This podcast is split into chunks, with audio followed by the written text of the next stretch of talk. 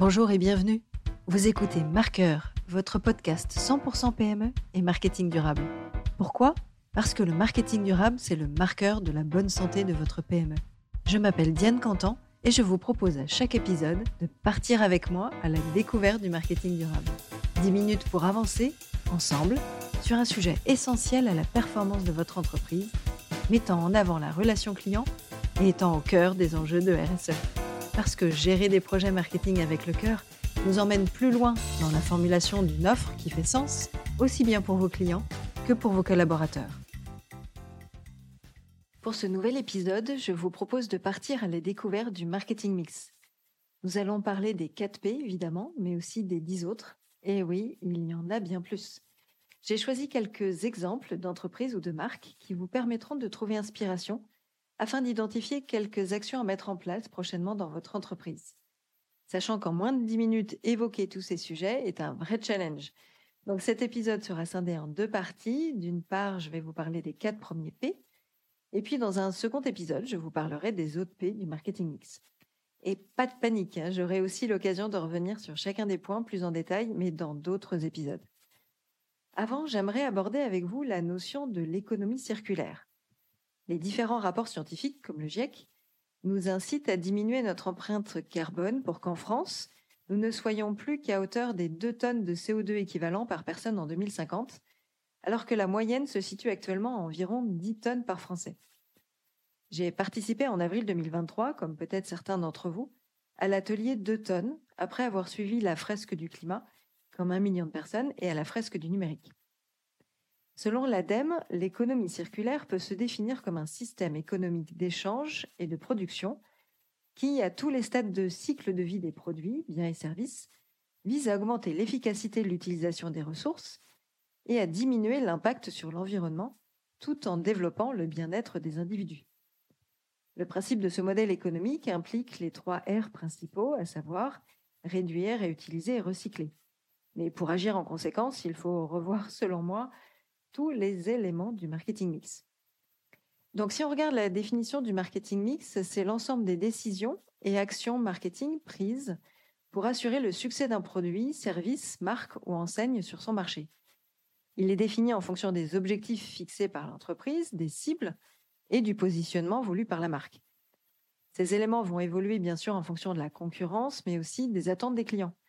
Il y a donc sans cesse pour les équipes marketing une remise en cause du marketing mix et des plans d'action qui en découlent. Alors voyons ensemble en quoi le marketing mix peut-il être désormais durable. Pour cela, j'ai envie de revenir un peu en arrière afin d'expliquer comment j'ai vécu l'évolution du marketing, notamment depuis ces 20 dernières années. Et oui, ça passe vite. Hein. Lorsque j'étais en école de commerce, il y a donc plus de 20 ans, je suis des cours de marketing où on mettait le produit ou service au centre des échanges. C'était l'époque des 4 P, du marketing. En anglais, ça donne Product, Price, Place, Promotion. Le produit, le prix, la distribution, la communication. Globalement, c'était proposer le produit au bon endroit, au bon moment et au bon prix. Bon, normalement, tout le monde a déjà entendu parler de ces 4 P, mais savez-vous qu'il y en a beaucoup plus désormais? Et oui, entre-temps, on a connu l'évolution digitale avec l'explosion d'Internet, des réseaux sociaux, Facebook en 2004, YouTube 2005, Instagram 2010, TikTok 2016. On a connu l'arrivée du premier smartphone en 2007, qui a fait décoller tout l'univers des applications mobiles.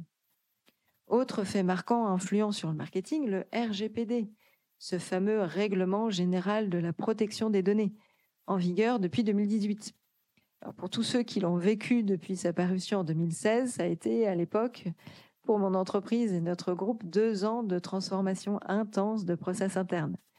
Bref, tous ces événements ont fait évoluer l'approche du marketing vis-à-vis de ces 4 P. Alors nous en sommes désormais à 10 P. People, Permission Marketing, Process, Partnership, Physical Evidence, Purple Co. Mais j'ai l'habitude, lorsque je donne mes cours aux étudiants en école de commerce, d'en rajouter toujours un onzième, à savoir la planète. Pourtant, lorsque l'on recherche des informations sur le marketing durable, vous trouverez les notions des trois P, People, Purpose, Planet. Comme si le durable faisait supprimer tous les autres P liés au digital. ce n'est que mon point de vue, mais je trouve ça plutôt étrange. Et quand je demande à Google, qui représente plus de 90% des recherches Internet en France, à quoi sert le marketing mix? On trouve sur la première page uniquement des informations sur les 4, 7 ou 10 P. Mais jamais n'est abordée la notion de marketing durable. Et quand on sait que 0,63% des internautes cliquent sur un lien de la deuxième page, eh bien jamais personne n'ira voir ce qui se passe sur celle-ci ou celle d'après. Bref, moi je préfère rester aux 10P, voire à mes 11P, car j'intègre la notion de purpose dans les explications du marketing mix. Alors comment ces 10 ou 11P peuvent-ils avoir un impact sur le marketing durable? Reprenons dans cet épisode les 4 P. Au niveau du produit, on va intégrer des nouvelles notions qui vont permettre de créer de la valeur, aussi bien pour le produit en lui-même qu'une création de valeur externe respectueuse de l'environnement. On va parler d'éco-conception du produit, avec des questionnements sur les matières nécessaires pour sa fabrication, s'orienter vers des matériaux renouvelables plutôt que non renouvelables, mais aussi sur l'analyse plus globale du cycle de vie du produit, l'ACV. Innovation, matières premières, fabrication, transport, usage, fin de vie. Ça vous parle, non? Par exemple, les mobilier éco-responsable de l'entreprise située en France Happy Up, qui collecte des matières recyclées, qui développe leur propre éco-matière et qui fabrique du mobilier de bureau éco-responsable. Et puis avec le produit, on se pose donc la question de l'utilité même de ce produit. Pourquoi est-il lancé? Quel va être son apport réel pour la société? Il faut peut-être envisager de nouveaux modèles économiques, systèmes d'abonnement, location, plutôt que d'être propriétaire de, et ainsi diminuer les impacts liés à la fabrication du produit, marché de l'occasion ou de la seconde main. Les sites web pullulent en ce moment et c'est tant mieux. Vinted pour les vêtements, Back Market sur l'informatique, la bourse aux livres, mais les marques s'y mettent aussi. Par exemple, Aigle avec Second Souffle. Alors, deuxième P, le prix. Chaque acteur de la chaîne doit être rémunéré de façon équitable en passant par le producteur, aux extracteurs de matières premières, comme souvent cité pour la fabrication des smartphones en République démocratique du Congo, sans oublier les acteurs qui sont le distributeur et le client. L'idée ici est bien de prendre en charge les coûts écologiques et les impacts sociaux qui en découlent. Mais c'est aussi un prix juste pour le consommateur, potentiellement aller jusqu'à la transparence complète des prix et des marges de chaque intervenant. On pense au lait en France avec la marque lancée en 2016, c'est qui le patron? Et sa brique d'un litre qui est devenu le produit le plus vendu en France sur le segment laitier. La valeur du prix peut intégrer l'usage du produit. Le consommateur est-il prêt à acheter son produit plus cher parce qu'il va lui durer plus longtemps? Et au final, cela lui reviendra moins cher sur la durée. Exemple, les lingettes démaquillantes lavables versus les cotons démaquillants. Ici, on est sur un concurrent qui vient éliminer l'utilité de l'autre produit. Un autre exemple sur la mode fast fashion à bas prix, mais qui va rétrécir au lavage rapidement, qui ne sera peut-être pas réutilisable éternellement et qui va finir dans une décharge de vêtements à l'autre bout de la planète. Souhaite-t-on cautionner tout cela? On peut également intégrer les actions incitatives pour agir en faveur de l'économie circulaire. Je peux citer par exemple des bons d'achat, des remises immédiates, des dons à des associations permettant aux clients de mettre en place toutes les déclinaisons du R, comme réduire sa consommation, retourner plus facilement son produit, le récupérer, le recycler, le réutiliser, le reconditionner, le réparer, le remettre à neuf, le rénover. Bref, je pense à l'initiative RE dans les boutiques Orange, par exemple. Attention également au risque de choisir la facilité pour les entreprises avec la seule notion de compensation carbone. Je fais un achat en e-commerce, je suis consciente des impacts environnementaux. La marque me propose de payer un supplément pour compenser cette empreinte carbone. Et les consommateurs se demanderont de plus en plus comment la marque, elle, se mobilise, réagit et quelles actions positives vis-à-vis -vis de la planète elle compte mettre en place. Alors passons au troisième P sur la distribution. D'abord en faisant un choix crucial de la chaîne des acteurs. Circuit long ou circuit court? Combien d'acteurs et d'intermédiaires entre le fabricant et le client final? Puis en déterminant quelle relation on souhaite entre les producteurs et les distributeurs. Simple notion de fournisseur ou bien de partenaire, incluant le respect, la transparence, la relation sur le long terme. Sans oublier la partie indispensable de la distribution qui intègre le transport à chaque étape.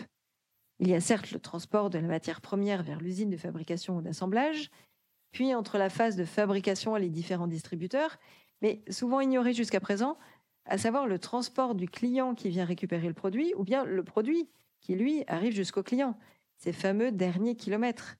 Sont-ils faits en livraison verte?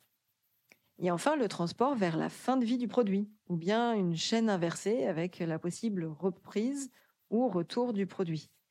Et cette étape-là peut être euh, vraiment la plus impactante d'un point de vue empreinte carbone. Les distributeurs eux-mêmes peuvent changer ou faire évoluer leur offre décider de supprimer des catégories de produits qui ne seront pas en accord avec leur nouveau positionnement. Exemple, l'enseigne botanique avait supprimé en 2008 tous les produits incluant des pesticides et les engrais chimiques. Mais on peut aussi penser au rajout de vrac dans l'assortiment, des produits d'occasion, des zones pour réparer les produits, etc. Les exemples sont nombreux là dans la distribution. Les choses bougent enfin. Le consommateur, depuis longtemps, est devenu un consomme-acteur. Alors, dernier P de la promotion avec la communication, inciter les marques à communiquer de façon responsable, à savoir en étant sincères, honnêtes et transparentes, avec des preuves dans les messages transmis, des preuves tangibles et compréhensibles du consommateur. Cela permettra surtout d'éviter le greenwashing. La première communication passe par les informations transmises sur le packaging du produit, bien avant la publicité ou les outils, les outils utilisés en inbound marketing. Et j'aime bien rajouter également de communiquer avec de l'humour, avec la bonne humeur et avec le cœur. Rien de tel que d'utiliser les émotions à bon escient. C'est être aussi sensible sur les médias et les supports utilisés, mais aussi les goodies, les éléments de PLV, etc. C'est aussi impliquer tous les services et départements de l'entreprise dans cette communication plus transparente et que tous aient le même discours. C'est la notion sociale et sociétale de la communication sans oublier de travailler sur la raison d'être de l'entreprise. Vous venez de l'entendre, les équipes marketing doivent absolument intégrer le fait de consommer moins mais mieux et ont un devoir de pédagogie vis-à-vis de leurs clients B2B et B2C pour les sensibiliser et les informer sur les bonnes pratiques de développement durable et de RSE. Les marketeurs et leurs entreprises doivent ainsi réussir cet enjeu si on veut inverser la tendance des dérèglements climatiques. Voilà, nous avons vu rapidement ce qu'on peut complètement aborder et qu'il faut même, les quatre premiers éléments du marketing mix d'un point de vue durable. J'espère que vous aurez appris des choses aujourd'hui en écoutant cet épisode et rendez-vous à la deuxième partie pour découvrir les 6-7 autres P manquants du marketing mix. Merci de m'avoir écouté sur ce podcast marqueur. Si vous avez des souhaits ou sujets à aborder, n'hésitez pas à l'indiquer en commentaire ou en message sur LinkedIn. À bientôt pour un prochain épisode.